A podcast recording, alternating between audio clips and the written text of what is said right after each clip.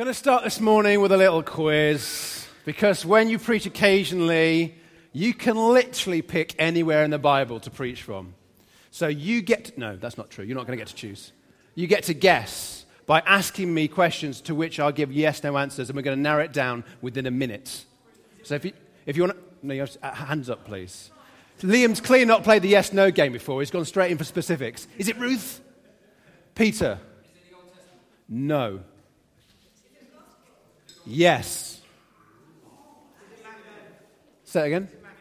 It's in Matthew, yes. Hannah? No. Oh, hold on. Your hand wasn't up, Christine. Back off. so, chapter 28. Catherine's tied it down to 28. Oof. Any verses? Anyone want to go for verses? There's four of them. It's the Great Commission, Andrew Bryson, yes. The Great Commission go therefore and make disciples of all nations. How exciting! Um, well done, that was quite quick. I think that was less than a minute. I'm really pleased. You've done really well so far. Hopefully, your listening skills stand up to your question skills. We shall see. So, the Great Commission this is when Jesus says to his disciples, This is what I want you to do with the, your lives. This is what your lives are all about. This is how I want you to spend your time. This is your commission. This is your mission. This is what I want you to do. And that applies to us today, now, in the 21st century. Go, therefore, and make disciples of all nations. Jesus was born to Mary, who was a virgin. He lived a perfect life as the Son of God. He never sinned. Instead, he went to the cross for us. He took the punishment that we deserved. The mercy of God that we've just been singing about was such that God the Father sent the Son to the cross to die for us. But he didn't remain in the grave he rose again. Three days later, he came back to life. He defeated sin and death. And then he appeared to the, the disciples on many occasions. This is one of those occasions. This is the risen Christ, the one who has suffered for our sins, the one who has died and risen again, the one who has gathered 12 men to him, one who betrayed him. And he says to them, Go therefore and make disciples. That is their commission. Three years of training for this moment. Go and make disciples. Another quiz. Be honest, this is not a stick your hands up situation. Well, if you want to, you can do. How many people, when you realized that I was talking on this passage, just a little tinsy, wincy bit of you went a little bit, oh, reaching out. Oh, evangelism. Yeah, I find that quite hard. Don't want to do that really. It's quite difficult, isn't it? A little bit of you, your heart sank a little bit. Now, I think that reaction is typical of a lot of us. That when we talk about evangelism, reaching out, going into the world and making disciples, there can be a little bit of weight a little bit of a burden. I don't do that enough, do I? And if I do, I don't do it very well. But we can't get away from this commission. This is what God has for us. I'm not actually going to say much about that verse about going and making disciples. We're going to read it in a second. We'll get there in a second. I'm going to speak about what comes before and what comes afterwards. And I'll explain why a little bit more after we've read the passage. Let's go to Matthew 28, verse 16. This is the risen Christ speaking to his disciples in a second. Then the eleven disciples went to Galilee, to the mountain where Jesus had told them to go. When they saw him, they worshipped him, but some doubted. Then Jesus came to them and said, All authority in heaven and on earth has been given to me. Therefore, go and make disciples of all nations baptizing them in the name of the Father and of the Son and of the Holy Spirit, and teaching them to obey everything I have commanded you. And surely I am with you always to the very end of the age. A lot of attention has been given to go and make disciples of all nations, and it's totally appropriate. But I want to suggest to us today that there's a few of the things we need to get sorted. There's a few other things we need to understand before we fully and totally can get hold of that and live it out as Jesus would want us to do. So we're going to look at those things today. And the first question I want us to answer together as we look at this passage is what is the context for this commission? What is the context for this commission that Jesus gives the disciples and gives us as disciples of Jesus? Verse 17 says this When they saw him, they worshipped. When they saw the risen Christ, they worshipped. Let me suggest something blatantly obvious, but I just want to underline it quite considerably today. Jesus commissions worshippers. Jesus commissions worshippers, not servants, not even friends, though they were his friends. He commissions worshippers. He wants worshippers on mission, not just obedient robots who dutifully are going and making disciples. He wants people who worship to go and make disciples. So perhaps before you ask yourself the question Am I, am I making disciples? Am I going and making disciples? Maybe it's more appropriate to ask Have I seen Jesus as he really is? Have I understood this mercy that stirred so many people this morning? Have I got hold of his grace for me? Will I receive all the things that I do not deserve because of His grace? Have, have I, in some small way, begun to grasp the nature of His unchanging, never ending, ardent, obstinate, stubborn love for me? Am I a worshiper? Do I love Jesus? Am I enjoying Christ? You see, relationship with God is not really about doing the right thing. Some of that is important. Relationship with God is all about enjoying Him.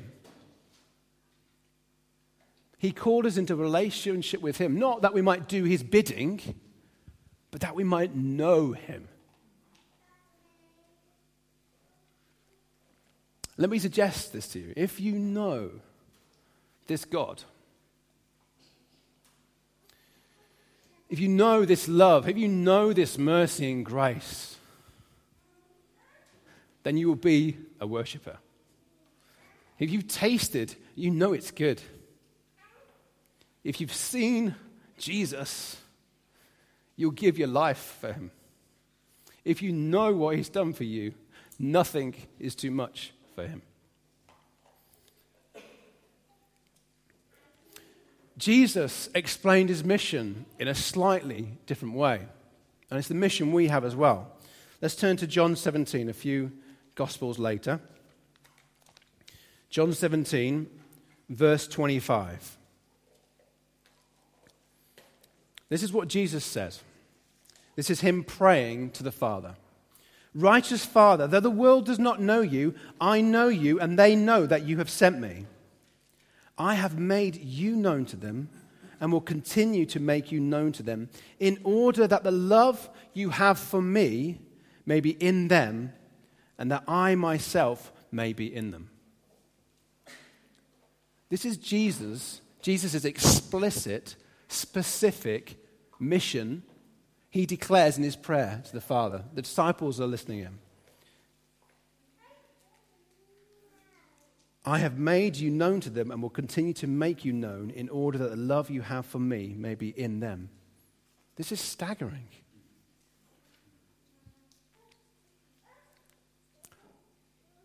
The Father loves the Son perfectly.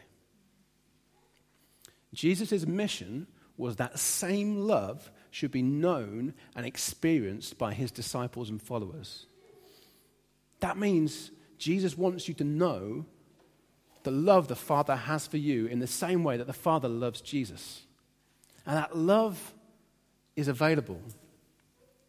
That love is for all those that believe. So Jesus' mission was to make that love known. And therefore, we can just quite simply, that's also our mission. Go therefore and make disciples. Go therefore and make the love of the Father known. And there's two things here, really. If we've experienced the love of the Father, we want other people to know about that. It's just slightly selfish, isn't it, to go, wow, I've experienced this love. I'm going to keep it to myself. The nature of God's love is that it is unending. So therefore, we lose nothing by giving it away. I think there was a song I used to sing at school. Love is something if you give it away. It's just like a magic penny. Hold it tight, you won't have any. Lend it, spend it, you'll have so many, it's all over the floor. Don't know why that's come back to me right now. God's love is like a magic penny. No, it's far better than a magic penny. It never runs out, it never stops, it never ends. And if we've experienced it, we will want to deeply and ardently others to know about that. So, have you tasted of God's love? Do you know God's love? Do you enjoy Him? Are you a worshiper of Christ? So, thrilling to hear Christina's song, just talking about the love of God that He has for us. It stirred her soul. Has it stirred yours? Has it aroused your emotions? Has it got you excited? Has the truth of the word made an impact in your life? recommended this book before. I'm still surprised how little people have read it. It's only small. It's great. Read it twice because it just blows your mind. It's great. Let me read a very challenging quote from this.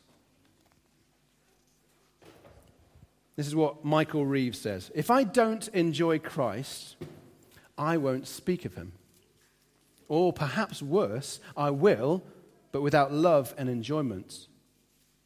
And if my mouth does give away my heart, people will hear of an unwanted Christ. And who would want that? The Spirit, of course, can use such loveless evangelism. But his real work is to bring us to and keep us in the sunshine of God's love. It is there that we will sing heartily. It is there, abiding in Christ, that we will bear fruit. Are we abiding in his love?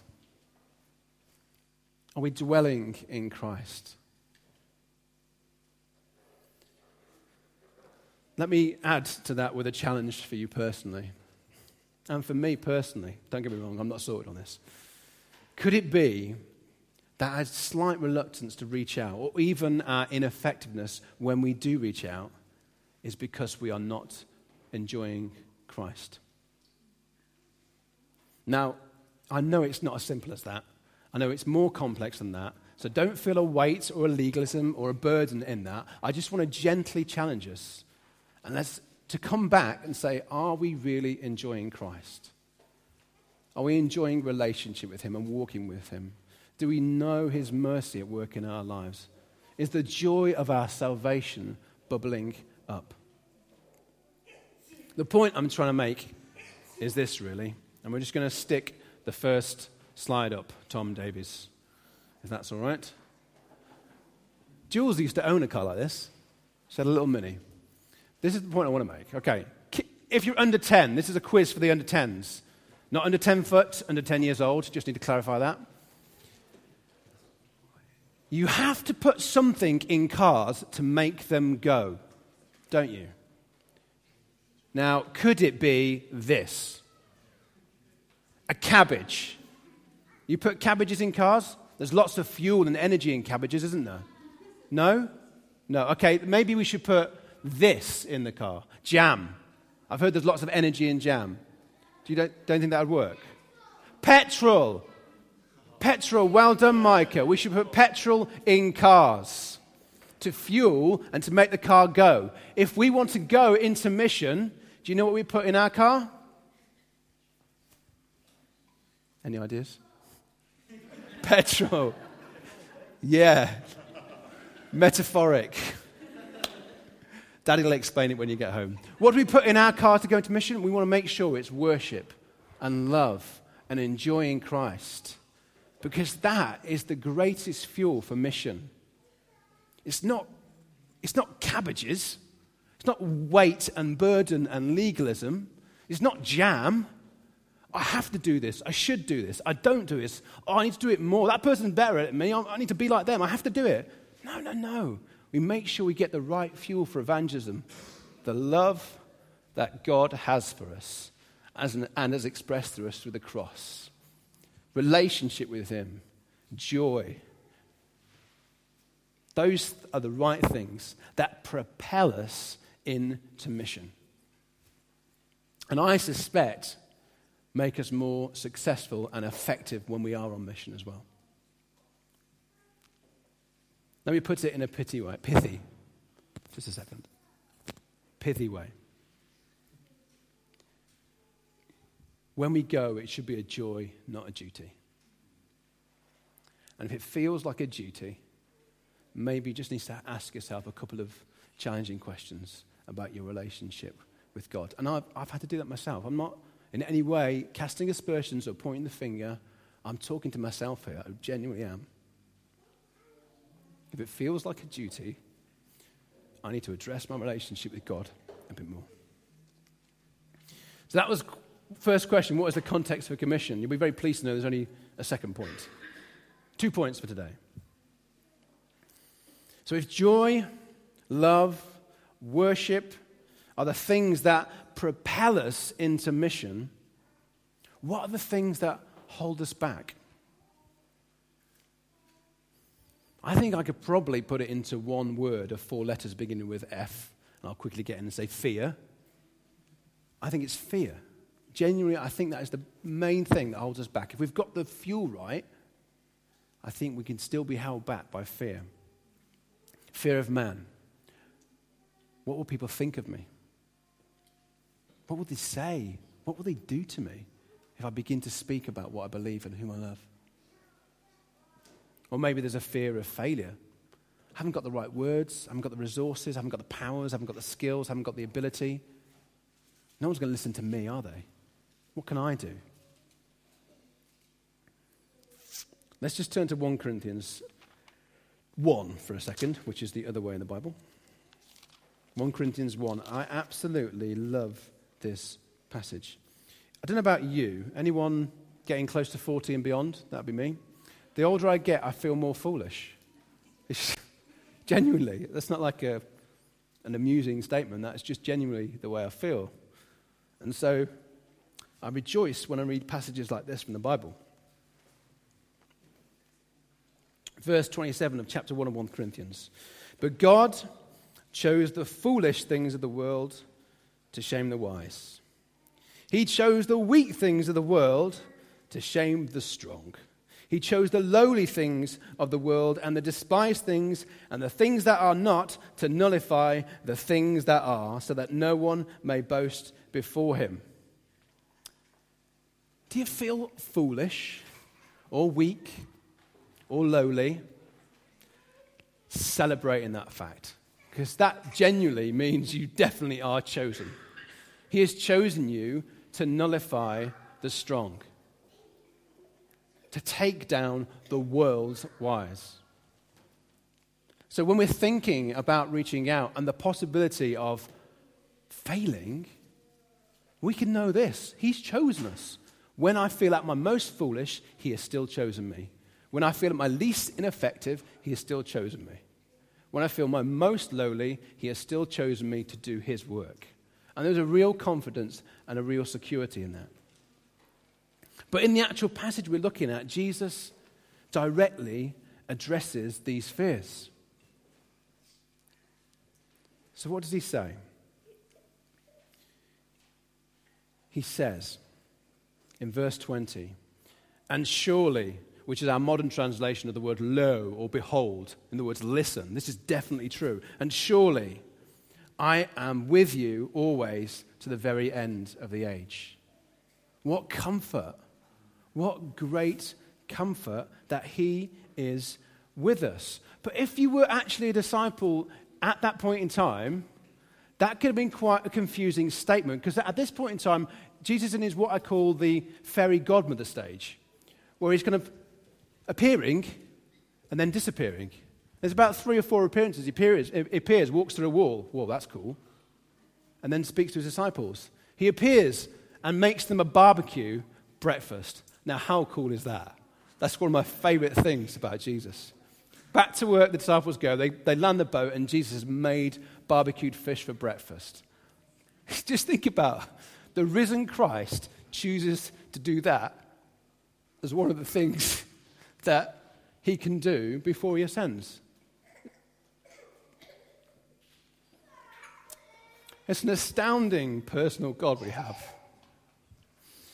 An astounding relational God. But that's not the point I came here to make about the barbecued fish. That was a byproduct of the fairy godmother thing. They have seen him appear and go again. He says, Surely I'm with you to the end of the age. I've just appeared to you. Surely I'm with you. And I'm about to disappear. So they're like, mm, Are you sure that you're surely going to be with us? We see it in hindsight and we know exactly what he was talking about. Although in his physical form he was about to disappear for centuries, he actually does make one more appearance, which we read about in Acts 1. Let's turn to Acts 1. And here, he makes clear what he means when he says, Surely I will be with you.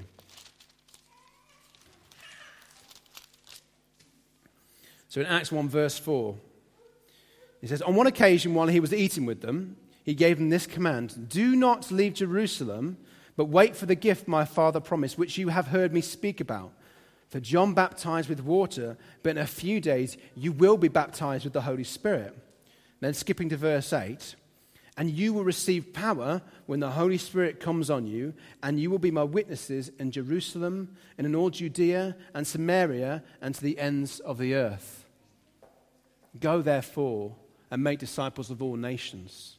Wait, wait for the Holy Spirit. Wait for the gift, wait for the power, then go.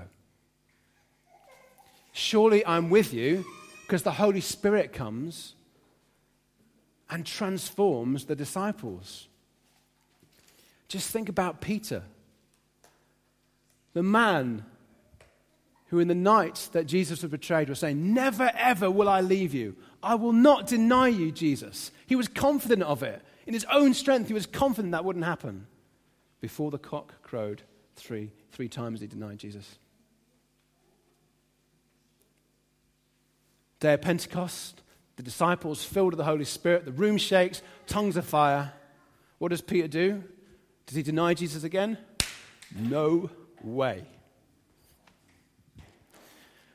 3,000 plus. Does he do a nice little subtle sermon about the fact they need to maybe respond, maybe change their lives a bit. You crucified the Messiah. This is the power of the Holy Spirit. It takes a three times denier into a crucify the Messiah. That's what the Holy Spirit does. Surely I'm with you always to the very end of the age. When we receive power, when the Holy Spirit comes, we receive power to be witnesses, to go, and we are transformed. And Ephesians tells us we need to keep on being filled. So we may have been filled and had that verve and that desire, but it can wane. We want to be filled again and know that power that changes us from a denier to go out and, and speak powerfully and boldly of Jesus and his love. For me, it's a little bit like trying to fly a kite without any wind. I don't know if you ever tried to do that. It's not actually impossible. You can actually fly a kite without wind if you run very, very fast. You create the wind yourself. And sometimes when we're reaching out because we think we have to, we're just running as fast as we can, trying to get the kite up, trying to do something. I don't know if you've experienced that when you've, you, know, trying to share something about Jesus in your own strength, maybe, or out of duty. Well, I suppose I should speak about Jesus. Yeah, I'm a Christian and go to church. It's all right, isn't it? Yeah. Oh, come on, get the kite up. But when the Holy Spirit comes, the wind blows. it's that kind of an experience, isn't it? And you get to the end of it, you think, I didn't realize I could do that. That's because you didn't. We need the Holy Spirit, don't we? Surely I'm with you always. What an encouragement. Living and residing in us. What a God. Go therefore and make disciples, and I'll be with you, right inside you, every single step of the way. We need to be sure as well who it is that is with us. Let's not forget who it is that's with us. And Jesus reminds us of that in this passage. He says in verse 17, verse 18, All authority in heaven and on earth has been given to me. Therefore,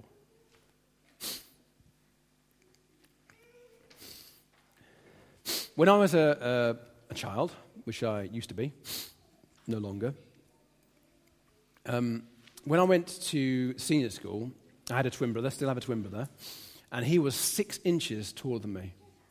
I was four foot eleven, he was five foot five. This, this is what my twin brother now looks like. If uh, Tom could put the slide up. That's my twin brother. yeah, nice tats. Nice sleeves. Apparently, that's what, what the cool kids call it.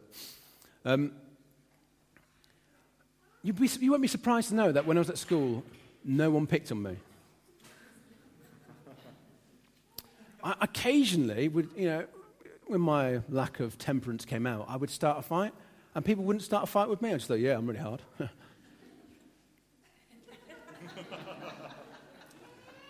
he was with me. It made all the difference to my safety. I, I was just a four foot 11 squirt. He was the tallest person in the year, and no one messed with him. No one messed with me either. That's quite cool. Who do we have with us? We have the one who controls the wind and the rain with a word. We have the one before whom the demons tremble and flee. We have the one who heals sicknesses and diseases. We have the one who has dealt with sin and death forever. It was quite cool having him with me. I'll be honest with you. It was a close one, but I think I prefer Jesus. I think I do. He's with us, the one who has all authority in heaven and on earth. He is with us. Psalm 18, verse 6 says this What can man do to me? And Peter read out that psalm, which I'd love to say I knew the number of, but I didn't. What number was it? 18. Psalm 18. Psalm 18 it was. Gift. Psalm 18, it just talked about the power of God, his awesomeness. What can man do to me? Well, actually, he could say horrible things to me. He could hurt me, could kill me. But in the context of an eternal walk and life with a Savior, what can man do to me? Nothing can separate us from the love of God. No one's going to snatch me or you out of his hand. And so, the enemy would seek to say, you haven't got the skills. You haven't got the ability. They're going to think you're hilariously weak. They're not going to be impressed by your words or even your actions. The enemy seeks to sow fear and lies. Jesus completely hits that face on and says this All authority in heaven and earth has been given to me, and surely Surely I am with you always to the very end of the age. Who's a fan of The Apprentice? Got a slide up here of Lord Alan Sugar. You're fired. Who's a, who's a fan? Have you got any? I've got three, four. Okay. Let me explain briefly the context of The Apprentice. The Apprentice, Alan Sugar's looking for someone to invest money in their business. He's looking for an apprentice, someone to come alongside him so he can help and they can make lots of money together. That seems to be the primary aim. The process of that is that there are about 16, 20 candidates that come, full of themselves mainly. No humility allowed in The Apprentice. And they come and they're set in teams, tasks and jobs to do, and then they come back to Alan Sugar and say, This is how we did, and they work out who's the best, and he fires the ones that are worse, and eventually it gets down to one, and they're the winner. I think we process and think about reaching out and making disciples as if Jesus was Lord Sugar. What do I mean? We think he's given this task to do without giving us the resources, help, ideas, energy, money, time. We just think Jesus says, get on with it. Now, obviously, we don't now because I've just been talking about how he doesn't. But I just want to encapsulate this in this illustration, really. That we can process it. And when we come back from an ineffective evangelism crusade, personally, when we come back from sharing good news about Jesus and it's not gone well, we're expecting a Lord and, and sugar. I was going to do an impression, I won't do. No. It'll detract away from the truth. Um, Jesus is an anti Alan Sugar. He's an anti Lord. That's A N T I, not A U N T Y. Anti Alan Sugar. What do I mean? We can come back, we can come to him. He commissions us. He commissions and says, I'm going to go with you for a start. I'm going to give you everything you need. I'm going to help you and coach you and train you. And you know what? I'm never going to fire you because you're part of my family. You're my child. And so it's not about your performance, it's not about how well you do. You're already on my team on the basis of you're already on my team. You're part of my family. I've chosen you. That's the ground. That's the basis. That's unchanging. And that is the platform for evangelism, successful or otherwise. We're not always going to be successful. And Adrian Holloway has been so helpful in talking about steps rather than fruit, moving people closer towards a commitment and a relationship rather than defining successful evangelism as someone says they want to commit to Jesus that day, there and then.